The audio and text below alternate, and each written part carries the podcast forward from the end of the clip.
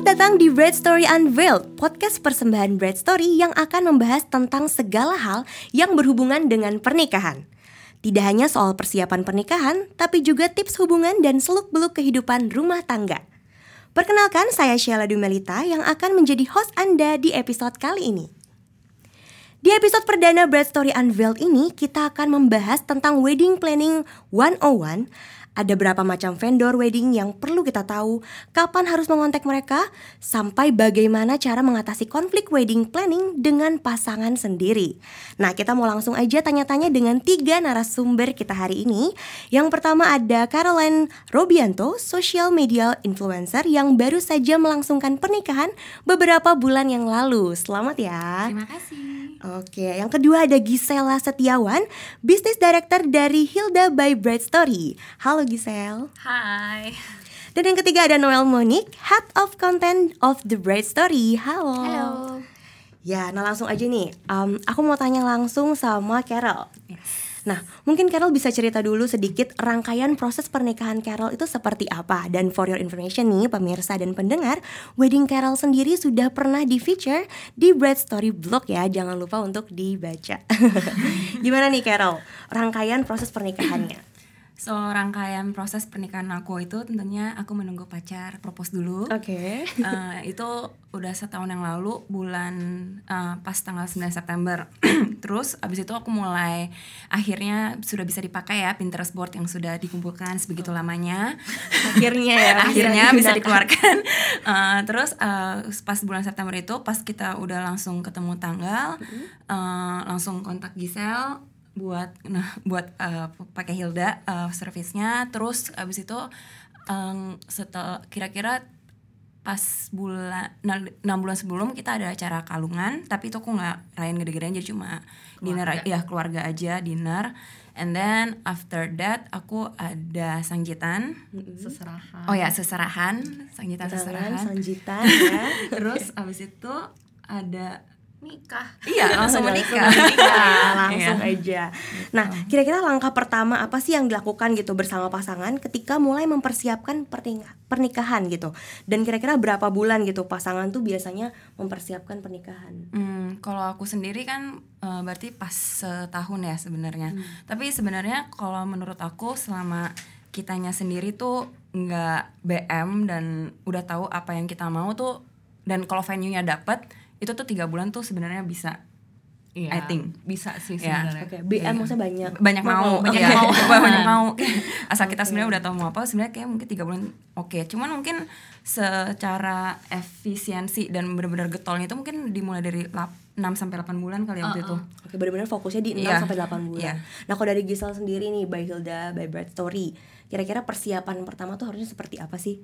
Kalau misalnya by Hilda, by Bright Story itu kan biasanya kita bantuin pasangan pengantin dalam proses planning. Hmm. Banyak pasangan pengantin kalau misalnya di Indonesia itu mempersiapkan pernikahan biasa satu tahun sebelum.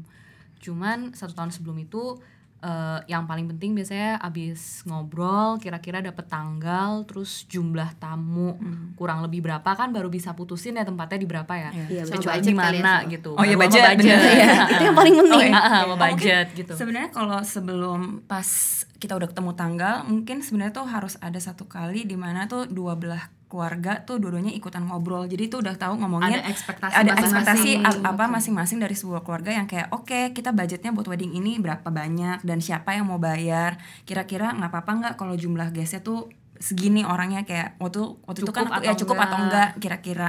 Karena kan waktu itu kita mulainya pertama kali aku ngomongnya langsung kita berdua 400 nih. Okay. terus dari orang tua kita pun juga oke okay, nggak apa-apa 400 eh tapi sebenarnya pas udah mulai terakhir-terakhir uh, ada aja kayak ada oh, aja tambahan ya? iya tambahan dari papa tambahan dari mama yang kayak sebenarnya tuh aduh harusnya dari awal kita mungkin bikinnya mungkin di 500 bisa lebih enak lah jadinya Wah soal budgeting ini pasti nanti kita akan bahas lebih ini lagi ya di episode episode podcast selanjutnya ya, ya, harus ada khusus. ya, khusus. Gitu nah tapi kalau misalnya uh, dengan banyaknya nih referensi dari sosial media gitu kan, bagaimana sih pasangan itu sebaiknya mengurasi tema wedding? Nah ini kalau dari uh, Mbak Noel. Oh, kalau menurut aku uh, yang penting itu pilih yang sesuai dengan karakter uh, kamu dan pasangan sih karena nggak uh, dengan justru dengan begitu banyak referensi itu kadang-kadang pengantin tuh bingung gitu kayak mau ini tapi mau ini juga mau rustic tapi mau bohemian juga tapi mau klasik juga gitu jadinya akan Campur aduk. cluttered gitu Iya. kalau mau emang eh, duduk bahas eh, ya itu ekspektasinya apa kamu mau yang seperti apa sukanya yang kayak apa gitu yang nyaman kayak apa yang sesuai dengan kepribadian baru nanti untuk baru nanti untuk referensi kalau udah ada satu di satu tema baru cari-cari referensinya gitu Oke, karena biasanya kan konsep pasti pengen setiap penga- pasangan itu punya suatu hal yang eh, berbeda, yang unik gitu kan. Iya, Mungkin bisa sampai iya, viral. kalau bisa jangan justru jangan niru wedding orang, jangan Hmm. karena lihat di media sosial terus pengen plek-plekan mau kayak gini gitu. Karena sebaiknya uh, tunjukin personality masing-masing pasangan. Oke, kalau dari Carol sendiri kemarin eh, kayak ambil konsepnya itu seperti apa sih?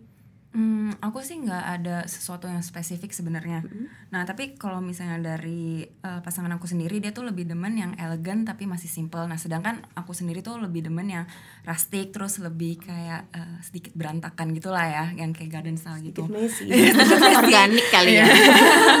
Terus eh, jadi waktu itu aku milihnya yang elegan tapi ada rustic flair-nya. Jadi benar-benar kombinasi eh, kita berdua sukanya apa dan aku tetap pengen kayak kayak 10 tahun, 20 tahun ke depan aku ngeliat wedding aku itu tuh nggak something yang very trendy. As No- Noella said kayak harus ada sesuatu yang begitu orang ngeliat weddingnya sebagai tamu pun juga ngeliat gila ini tuh weddingnya Carol Maren banget banget gitu. gitu loh. Kayak eh, apa sih esensi dari weddingnya itu benar-benar nggak lepas dari kedua pasangannya sendiri sih menurut aku. Jadi harus ada kesa- apa ya kitanya banget deh gitu. Esensi karakter ya Iya. dari pasangan. kan karakter tiap orang juga unik ya. Jadi eventually ujung-ujungnya sih wedding style-nya harusnya pastinya unik sih kalau misalnya bisa keluar karakter Karakternya, masing-masing pasangan tersebut Iya. wow. Nggak boleh terbawa eh, ke BM-an ngeliat Pinterest balik lagi orang terlalu banyak referensi terlalu malah membingungkan Iya, ya. iya. Jadi harus mencari tahu karakter. ya, nggak boleh sering-sering kebanyakan lihat sih sebenarnya takut Justru ya. ya sebenarnya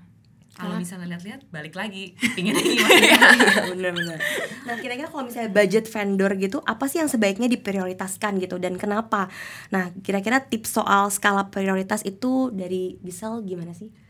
sebenarnya sih tiap pasangan itu sama orang tuanya atau semua pihak yang terlibat dalam wedding planning itu selalu punya prioritas yang berbeda-beda. Kalau misalnya memang eh, biasanya nih kalau pengantin wanita gitu prioritasnya ke baju gitu, Makeup. dress, make Ya, up makeup, yang nempel. Ada kalau misalnya pengantin pria atau mungkin orang tua kan mereka yang mengundang tamu-tamu gitu kan. Itu biasanya fokusnya kayak pengen ke makanannya yang enak gitu, yang bener-bener ngejamu entertainmentnya gitu karena itu kan untuk dinikmati semua tamunya gitu kan. Eh, cuman again eh, untuk pembagian budgetnya sendiri eh, memang paling besar biasanya jatuhnya ke venue sama catering kemudian dilanjutkan ke Dekor, dekor kan ya kayaknya. Heeh, dekor tapi kalau misalnya dari aku personally sih sebenarnya kalau misalnya ditanyain budget nikah larinya gede ke mana sih kita setuju ya Beb ke mana Baju.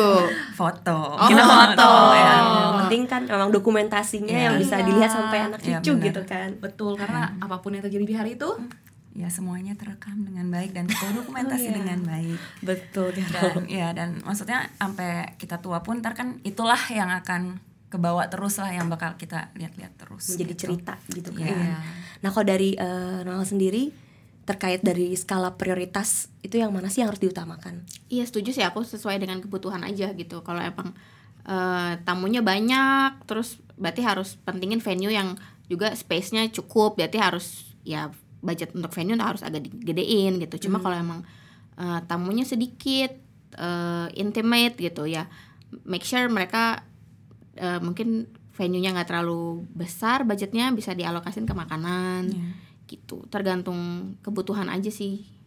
Oke, berarti semuanya punya kayak porsinya masing-masing ya. Iya, dan dari- harus dibicarain itu sama keluarga. komunikasi paling penting But in general sih sebenarnya kalau misalnya ngomongin wedding budget, 50% of your wedding budget will go to venue and Yeah. catering sih. So it can be dari cari venue sama catering, terus habis itu kira-kira budgetnya berapa, dapatnya buat berapa orang, baru ngitung the whole wedding budget atau dari the whole wedding budget pokoknya ya udah 50% itu buat venue sama catering, dapatnya di mana untuk berapa orang. Bisa kayak gitu juga sebenarnya. bener kok itu hitungannya 50% dari wedding budget itu venue dan ke venue dan juga catering ya. Iya. Nah, kalau misalnya menurut Gisel sendiri, pertimbangan apa aja sih yang harus pasangan buat ketika memilih venue dan catering tadi gitu? Karena kan kedua hal ini kan eh, jadi concern pertama kan. Nah, apalagi dari pihak orang tua tadi. Sebenarnya sih kalau ngomongin venue sama catering tuh juga awal-awal banget waktu mulai ngomongin nikah itu yang pertama tuh pastinya kapasitas kayak muat berapa gitu. Ya, tergantung tamu undangan tamu ya. undangan jumlah tamunya berapa terus yang kedua eh, apakah ada preferensi? Misalnya lebih pingin makanan yang lokal kayak masakan-masakan Indonesia kah Nusantara gitu atau memang pingin Chinese Mix. food atau mix atau internasional mungkin. fusion fusion gitu. Jadi kan itu kan juga venue-nya ntar mengerucut sendiri gitu atau malah tidak ada prefer- preferensi gitu. Nah, eh, abis setelah itu biasanya antara indoor atau outdoor. Kalau misalnya memang memutuskan untuk menikah di tempat outdoor, eh, jangan lupa selalu ada plan B. Kalau misalnya ternyata hujan atau kenapa-napa. Iya, cuaca. Betul, walaupun pakai Iya. pawang hujan, Iya, iya, bisa itu memprediksi ya. Itu perkara yang di atas. Iya betul. gitu sih. Oke, kalau dari Noel sendiri nih, em, apa sih sarannya gitu ketika pengantin itu memilih baju pengantin untuk mempelai baik itu mem- mempelai pria maupun mempelai wanita? Kalau baju mungkin lebih ke nyaman kali ya karena acara nikah tuh kan seharian gitu kan. Apalagi kalau yang prosesinya banyak gitu. Kayaknya emang walaupun ya style penting eh, gaya penting gitu. Cuma kalau kamu nggak nyaman makainya ya it, it, it gonna show di foto kamu Nggak nggak nggak nggak gitu nggak nyaman. Terus mungkin hmm, timelessness sih kalau aku menurut aku. Jadi pak ya itu tadi dilihat fotonya 50 tahun lagi juga tetap kelihatan nggak nggak apa ya nggak nggak menyesal. Nggak menyesal nggak terus kayak kenapa dulu gue pilih baju ini ya? Gitu ya Ken- kenapa dulu gue milih ini ya? Kayak ya ambil contohnya kayak kayak Lady Di gitu. Lady Di itu wedding gownnya sangat trendy gitu sangat 80s gitu lo lihat fotonya lo akan tahu Itu dia tahun berapa? iya dia nikah di tahun 80-an gitu. Coba kalau Kate Middleton itu dia sangat classy sangat timeless gitu. Kalau lihat fotonya sampai 50 tahun lagi masih kayak ih kayaknya gue mau deh kawin pakai kayak gaun kayak si Grace Middleton. Kelly. Grace Iya. Kelly. Iya. Iya, di- berarti Bright Story punya posting. Mm-mm. Aduh. yang 62 tahun buat yang lalu masih sama. iya masih masih cantik gitu Iya. kan terus masih mau pakai lagi gitu loh Iya. iya terus untuk mempelai pria juga sama sih apalagi kalau mereka justru lebih misalnya lebih lebih casual lah untuk mikirin baju ya yang penting mereka nyaman sih Dipa- dib- dibanding dipaksa pakai baju yang kayak keren banget tapi dianya nggak nyaman gitu kan kasihan betul, juga betul. Jadi memang uh, sesuai dengan stylenya aja Mm-mm. dan jangan sampai nggak nyaman ya. Iya. Terlebih kan biasanya kayak aku lihat juga tuh pengantin-pengantin uh, sepatunya ada yang terlalu tinggi Ya. gitu kan. Iya. Malah Itu sih. pegel juga. Lelah jalannya. lelah ya apalagi kan satu harian full Iya. gitu kan nah kalau uh, soal dekorasi nih aku mau tanya sama Carol nah gimana waktu itu memutuskan memilih vendor misalnya uh, dekorasi si A gitu Eh, jadi waktu itu aku memang udah sempet nanya quotation ke beberapa vendor yang menurut aku kayaknya nih eh, stylenya cocok sama aku. Jadi semua dekoratornya itu aku eh, ketemuin dan kita ngobrol bareng jadi biar ketahuan kayak eh, yang Chemistry. punya chemistry-nya Chemistry. sama Iya, dan stylenya eh, sama kayak aku tuh siapa gitu. Dan habis setelah ngobrol-ngobrol aku paling cocok sama vendor yang aku pilih itu dan secara budget pun juga masih eh, enak di kantong. Oke. Nah, selain cocok dari hal budget tapi apalagi gitu Uh, Selain chemistry sih. oh chemistry ya sama stylenya kira-kira taste-nya kalau kita ngobrol aku ngomong apa-apa gitu dia langsung nangkep nangkep dan nggak perlu aku nggak waktu itu justru masalah dekor aku cuma bilang aku sukanya kayak gini gini gini aku nggak mau ada bunga ini ini ini terus dia udah langsung oke terus dia cuma ngasih referensi oke ini ya gini gini oh yang ini aku nggak suka aku suka apa terus pas hari hanya aku jujur happy banget sih sama hasilnya. Maksudnya mereka tuh bener-bener kayak detail dan apa ya waktu itu aku cuma pernah sekali bilang ke mereka eh aku suka nih yang waktu itu kalian pernah dekor ada kayak eh, apa apa sih koral-koral gitu di meja. Terus abis itu aku nggak request itu pas buat di wedding aku tapi ternyata mereka taruh itu di wedding. Jadi menurut aku itu little detail yang sebenarnya mereka mungkin nggak usah taruh tapi mereka tetap kasih They pay Iya, for attention. iya, they They really learn pay about the for- bride iya, gitu. Oke, jadi service-nya dibuat lebih ya Iya, padahal lebih personal minta, jadinya. tapi karena pernah bilang suka nih Iya. eh dikasih gitu Kalau ya misalnya style udah lebih sesuai juga lebih gampang sih. Soalnya sebagai bride on the day kan you won't be able to actually sit down and Iya. Kayak, go through iya. dekor kamu gimana. Kamunya pasti Harus lagi pasrah. sibuk dandan, lagi sibuk senyum-senyum sama keluarga. oke Iya. enak sih jadi maksudnya udah kayak completely trust them aja 100% jadi kayak ya udah gitu Jadi nggak usah pusing-pusing ya, Iya. semua diserahkan sama tim dekoratornya. Iya. Oke, nah kalau soal wedding planner, apa sih yang membuat Carol itu memutuskan menggunakan jasa planner atau organizer daripada mengurus semuanya sendirian gitu? Nah, manfaatnya apa sih yang dirasain? Boleh di eh, share juga ke Breads to Be? Eh, jadi kalau aku kan emang ada beberapa kerjaan yang aku pegang sendiri kan jadi emang aku tahu dari awal kayaknya aku nggak bakalan bisa nih kalau benar-benar ngurusin semuanya sendirian. Dan kebetulan Gisela ini sudah dipakai sama beberapa teman-teman aku. Jadi langsung udah dapet eh, rekomendasi. Ya, reviewnya yang sangat baik terjamin ya. reviewnya sangat terjamin nih sama teman-teman aku. Dan apalagi pas dulu sebelum ngurusin wedding udah banyak lah dengar masa cerita teman-teman tuh yang aduh gue ribut nih sama cowok gue terus gue ribut nih sama mertua atau gimana gimana gitu. Banyak cek cek cek cek nggak jelas. Jadi katanya ibu Gisel ini pintar berdiplomasi dan lainnya. Terus Psikolog apa? Jadi selain wedding planner ini juga consultant. Family consultant. maksudnya ya tapi emang bener sih. Maksudnya pas wedding kan untungnya sih waktu pas aku lagi wedding planning aku nggak menghadapi kejadian-kejadian yang terlalu aneh-aneh lah. Tapi eh, adalah untungnya punya orang yang netral yang di tengah-tengah yang bisa maksudnya kayak oh ya guys mendingan kayak gini aja apa sih jadi orang yang penengah dan bisa ngingetin aku sih karena aku anaknya pelupa banget jadi kadang-kadang ya butuhlah seseorang yang bisa emang organize semuanya gitu Wah, berarti keren banget nih. ya aduh Gisel. udah salah pilih Tidak salah pilih ya. Nah sebenarnya gimana sih cara kerja dari tim wedding planner itu sendiri nih eh, dari Giselle? Apa sih yang terjadi di balik layar sana? Gitu? Wah banyak ya Sel. berapa, berapa jam nih durasinya? ada berapa waktunya nih Oh ya boleh boleh di share. Sebenarnya sih kalau misalnya dari wedding planner itu kita membantu dalam proses planning. Eh, sebenarnya dalam suatu proses pernikahan sih kurang lebih checklistnya itu sama. Maksudnya kita pasti tahu kita butuh venue, kita butuh dekor. Cuman detail perintilannya aja, bakal ada acara apa aja yang sebelum-sebelum nikah atau waktu hari haknya itu acaranya apa aja. Eh, kebanyakan dari bride-bride yang akhirnya di assist oleh tim Hilda juga itu adalah bride-bride yang bekerja juga. Jadi mereka butuh diingatkan. Misalnya kayak ayo bulan ini kita udah waktunya nih bulan depan ya. Ini udah mesti ngurusin desain invitation. Kalau nggak diurusin sekarang bulan depan nggak bisa naik cetak. Kalau misalnya nggak bisa naik cetak nanti nggak bisa disebar tepat waktu. Jadi kita bantu reminder sama ngurusin payment plan-nya kurang lebih seperti apa gitu. Jangan sampai lupa dibayar. Itu yang juga penting ya. Jadi berarti follow up semua vendornya. Iya. Oke. Terus habis gitu kasih eh, tips dan trik kayak misalnya eh, yang ini kemarin misalnya ngedil eh, vendor A gitu udah termasuk apa aja gitu. Kalau misalnya ternyata paling gampang vendor foto gitu udah dapet kanvas loh. Berarti nanti waktu dekorasi hari H kanvas ini bisa langsung dipasang loh. Nggak usah additional fee lagi atau minta tolong dekorator buat ini. Jadi kita juga koordinasi antar semua vendor sih Wow itu pasti banyak banget karena detailnya. Perintilannya Iya, ya kita Perintilannya diskusi banyak. banyak, juga sih sama ya berbagai belah pihak yang terlibat Mantap luar biasa. Nah sekarang eh, pernah nggak sih kayak timbul cekcok dengan pasangan saat wedding planning gitu? Nah gimana cara mengatasi perdebatan yang timbul dengan pasangan ketika wedding planning? Karena kan dua-duanya sama-sama klien gitu. Gimana nih Gisel? Eh, sebenarnya sih kuncinya pasti kompromis ya di setiap setiap hal yang ada jalan tengahnya sih pasti. Kalau nggak gitu kita cari solusinya bareng sih. Eh, misalnya aja pernah ada suatu waktu kayak bride-nya pingin veilnya pendek aja yang lebih modern gitu nggak pengen kepanjangan. Tapi eh, dari keluarga pinginnya misalnya veilnya panjang gitu kan.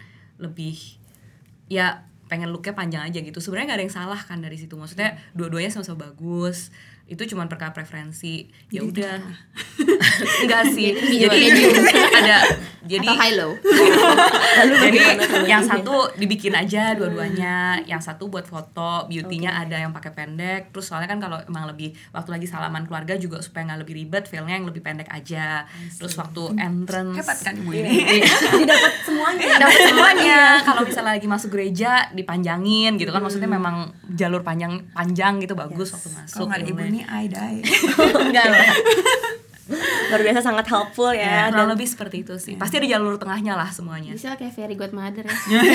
oh jujur iya iya Nah, untuk Nala sendiri ya tips apa sih supaya pasangan itu tetap organize ketika planning? Karena kan banyak banget tadi perintilan yang harus diurus. Gimana Noel? Organize ya antara semua dicatat dia punya spreadsheet atau punya notebook gitu atau punya Gisel Mungkin Yang paling banyak Gisel. punya Gisel ah. Udah langsung ini ya. Semuanya harus- ada tim Hildanya yang Iya, semua harus dicatat sih kayak pengeluaran pemasukan kecil apa mesti dicatat. Jadi udah tahu juga kan udah dibayar kapan next term kapan lagi jatuh temponya harus bayar apa gitu kalau saling ngingetin aja sih planner Mm-mm. sih plannernya yang bantu nyatet Iya, cuma itu enaknya kalau pakai wedding planner. belum bayar berapa yang belum bayar ini budget aku masih sama nggak sama kita obrolin pertama kali gitu kan cari planner Betul. Jadi Carol nggak terlalu pusing ya untuk memanage ini. Jadi karena semua sudah diserahkan sama Giselle. ya ada orang yang mengingatkan lah at least Oke. gitu Coba kalau Carol kemarin gimana pengalamannya biar organize gitu apa calon suami eh ya suamimu Yang ikutan ah. Enggak sih, dia orangnya untungnya untungnya tuh eh, dari family dia, family aku Hmm. sama dianya sendiri tuh nggak ada yang ngegerayangin aku I pas planning. Oh, jadi dipercayakan jadi semua. dipercayakan semuanya saja Oke. sama Kira. Cuman tiap kali aku abis memutuskan apa gitu aku yang kayak yang ini ya, yang ini oke kan gitu. Pas dekor juga yang "Eh, warnanya ini ya, kayaknya mami lebih suka yang ini deh gitu gitu. jadi mungkin sih kalau dari aku tipsnya pas kitanya udah milih sendiri, kita udah milih dua yang kita suka nih dua-duanya. Nah, Hmm, pilihnya kasih satu lagi alternatif. jadi tapi kalau misalnya udah dikasih alternatif inti udah kita dua-dua sukanya dua-duanya kan udah suka Ya, jadi at pas dikasih at least yang mereka win-win. pilih udah pasti kita suka, suka. I see. Kayak gitu itu udah di sekali ya, udah smart di- sekali. hacknya. Nah sekarang tips apa sih buat pasangan nih yang sedang merencanakan pernikahan di luar sana supaya nggak jadi bridezilla gitu dari Carol. Eh, tahu apa yang kamu mau kali ya pertama kali itu I think it's very important dan eh, sebelum ngeliatin vendor mana-mana tuh yang paling penting eh, tahu tanggal karena ke wedding ke vendor mana pun nggak semuanya pasti kan nanya "Eh, tanggal berapa? Kalau misalnya nggak ada tanggal ya nggak bisa ngapa-ngapain sebenarnya. Basically sih know what you want and talk to your uh, pasang uh, your future husband, family-nya. Jadi benar-benar dari awal tuh udah clear semuanya tuh porsinya tuh apa aja dan ya try to apa ya mungkin kayak relax dan try to trust the Enjoy vendors. The ya process. just enjoy the process aja sih gitu. Karena at the end of the day on the day tuh kalian nggak akan kepikiran aduh itu dekornya ah, ada pampasnya kenapa ini Iya, apa iya, gitu. Maksudnya nggak hari H tuh nggak akan kepikiran yang sampai segitu segitunya juga. Hari H udah nggak ada yang bisa diapa-apain lagi jadi ya udah Pasrah pasrah, aja. pasrah aja. dan make sure kamu udah mengkomunikasikan semua hal yang kamu inginkan di wedding kamu ke vendor-vendor tersebut gitu sih. Baik. Nah kalau dari Noel sendiri, Eh, biar gak jadi Brazila sih saran aku lower your expectation kali ya. Karena kalau lo expect kayak everything's gonna be gitu. perfect it's not. Hmm. sorry to break it tapi it's not gonna ya nggak akan ada yang sempurna juga gitu. Pasti ada aja yang entah dari bajunya lah entah dari orangnya gitu. Jadi kayak ya lower your expectation terus eh apa lagi ya? Eh, kalau emang merasa overwhelmed pas planning ya get some help dari professionalsnya gitu dari vendornya kah dari wo atau dari pasangannya gitu. Jangan jangan semua Semuanya di sendiri. di handle sendiri gitu. Karena itu akan bikin stres kan. Terus ya take a break lah gitu di tengah. Misal setahun terus kamu bener-bener full ngurusin wedding itu pasti mau pecah kepala ya kan. Jadi ya take a rest juga. kadang-kadang take a break pergilah sama pasangan tapi nggak ngomongin wedding gitu ngomongin Hmm. yang lain gitu. Itu sih biar nggak jadi bridezilla karena ini prosesnya satu tahun kayak memikirkan untuk Iya. on the banyak day. tekanan Kalau misalnya mau lebih pendek boleh loh, tiga bulan tadi Iya, bisa tiga ya. Oh, bulan iya, bisa. ya. menurut menurut aku tiga bulan Menurut tuh aku tiga actually bulan. achievable Iya iya iya. Dengan Gisel. Oke, Ada syaratnya. Iya bener ya. aduh, aduh. Kalau sendiri mungkin Nah kalau dari Gisel, nah gimana supaya nggak bridezilla? supaya nggak bridezilla ya Em, mungkin gini kalau misalnya ternyata belum jelas apa yang dimauin masih kayak bingung-bingung aku selalu suggest buat bikin mood board semuanya dijadiin jadi satu karena ketika kamu gabungin semua gambar-gambar inspirasi kamu tuh jadi satu board whether it's on your keynote, it's on your PPT or in your Pinterest, you can tell gitu. Ini tuh sebenarnya matching sama ini atau enggak gitu. Kalau misalnya ternyata nggak matching nih, yang lebih suka yang mana, yang ini atau yang ini gitu. Kalau misalnya masih bingung juga yang cocok di kamu gimana, zaman sekarang ada kok jasa-jasa stylish. Seperti contohnya ada Fleurica Design by Carol bisa membantu dari juga. dari bride jadi wedding stylist Ya, ya. soalnya Yes. ternyata aku suka banget wedding planning Oh, ternyata menikmati. ya ternyata menikmati mungkin karena nggak ada karena nggak ada yang ngegerayangin ya kan cuman itu penting sih jadi ketika ngobrolin kayak style gitu mungkin kamu sendiri juga bingung gitu aku tuh sebenarnya lebih Sukanya cocok yang apa? mana sih gitu Tapi beda ya sel wedding stylist sama wedding organizer tuh. Eh wedding planner tuh beda Eh, beda. beda kan? Jadi wedding stylist itu lebih eh, terarah lagi cuman ngurusin style aja kalau ternyata ternyata kamu cocok banget nih sama planner kamu yang sudah satu style. Mungkin bisa merangkap juga si planner ini sama stylist kamu sama. Karena kalau nggak begitu apa pun yang direkomendasikan oleh kan kamu planning nih. Biasanya kita sih tiga bulan pede ceritanya. Cuman kan rata-rata kan average planning time sekarang kan masih satu tahun. Uh, you're actually talking to the same person for a year. Kalau misalnya kamu kurang cocok atau kurang nyaman sama dia apa pun yang dia rekomendasiin ternyata style kamu juga nggak cocok kamu jadinya stres sendiri gitu. Kayak kenapa sih aku tanya misalnya dekor yang bagus ini atau ini? Terus kamu bilang yang ini aja misalnya warnanya ini. Tapi kak aku sebenarnya nggak gitu nyaman dengan warna pilihan itu gitu. Apalagi mama kamu mungkin mintanya warnanya beda lagi. Itu kan jadi ada tiga suara gitu. Belum kalau pasangan kamu beda lagi gitu kan. Jadi kan banyak banget gitu kan. jadi ya eh, bisa aja meng-hire seseorang yang memang sudah satu style kalau bisa. Atau bisa menyamaratakan semua pendapat gitu ketemu jalan tengahnya lagi gitu. Jadi kalau misalnya ternyata planner dan stylist adalah dua orang yang berbeda itu sebenarnya juga nggak ada masalah. Karena plannernya sendiri fungsinya adalah mengurusi semua detailan yang sudah terbooking dan mengorganisir WO-nya lah lagi. sama WO-nya gitu. Karena eh, misalnya nih udah ngedeal sama stylist terus stylistnya udah ngebookingin paket foto-foto segala macam video segala macam kan detail yang didapat dari fotonya itu misalnya ada kanvas ada apa lightingnya berapa itu kan dikomunikasikan sama si planner supaya plannernya ini membantu mengatur hari H karena bagaimanapun juga stylist itu mengatur estetik, Estetik, aja estetik biar Peli. cantik aja cantiknya tuh seperti apa, warnanya cocoknya seperti apa, bunga apa sama apa, style gimana, namanya stylist. Banyak yang nanya kan beda stylist sama planner gitu. bahkan yang banyak lagi nanya tuh sebenarnya planner sama organizer Nah, sih. planner sama organizer is the next level. Beda. Oh. It's actually What's ya, the difference? sekarang ini juga lagi tren yang cuman mengurusin organizer on the day aja. Jadi this team itu cuman terima apa pun ya, yang kayak sudah gitu kamu ya sebenarnya kayak event organizer lah cuma bedanya ini wedding, wedding. Jadi kalau misalnya ternyata kamu juga memutuskan untuk tidak memakai planner, kamu Bisa tuh juga. bisa juga. Jadi 2 3 bulan sebelum wedding, kamu kan sudah menunjuk siapa pun organizer yang akan membantu kamu. Iya. Eh, organizer ini kamu sudah terima, aku udah booking ini ini ini ini aja. Tapi kamu dalam kamu butuh research lebih dalam untuk memake sure eh, dekorasi nggak usah nyetakan kanvas kanvas lagi ya ini udah dapat dari fotografer aku gitu Yes. ini udah dapat fotografer aku udah kasih video pre-wedding gitu misalnya nanti tolong diputer ya itu kamu mengkomunikasikan kepada WO on the day kamu organizer gitu jadi sebenarnya ada kurang lebih sih garis besarnya tiga perjalanan dalam wedding planning itu ada stylish ada planner dan ada organizer. Organizer. mereka bisa overlapping menjadi satu service Bisa. bisa terpisah menjadi ya. tiga vendor bisa ada Iya, yang sudah beririsan bergabung juga. gitu udah menjadi satu semuanya Tapi sebenarnya dalam wedding planner itu sendiri udah ada organizernya sama stylist juga mungkin aja ya. bisa aja bisa aja Cuman tergantung service yang diambil Iya, jadi biasanya di price list planner saja itu udah ada kita planning segini, organizing on the day-nya berapa gitu. Mau tambah stylist bisa segini gitu. Atau kalau misalnya stylist, stylist biasanya udah rekomendasi ini. Biasanya plannernya sama organizernya ke siapa gitu. Wow, luar biasa Gimana banget nih, keren banget ya Gisel penjelasannya. Jadi udah komplit. Nanti bisa langsung tanya-tanya lagi ya atau langsung DM aja kali ya langsung DM, di DM, bisa di Instagramnya. DM, Instagram Bright Story. Eh tapi Sel kalau Hilda. jadi bridezilla-nya gara-gara bayar-bayaran gimana Sel? Aduh, kalau bisa, ba- bisa bantu nggak? kalau misalnya Bridezilla bayar-bayaran itu sebenarnya sih kalau misalnya budget semua udah diomongin di depan harusnya sih aman. Cuman kalau misalnya ternyata nih ya sampai kepepet banget.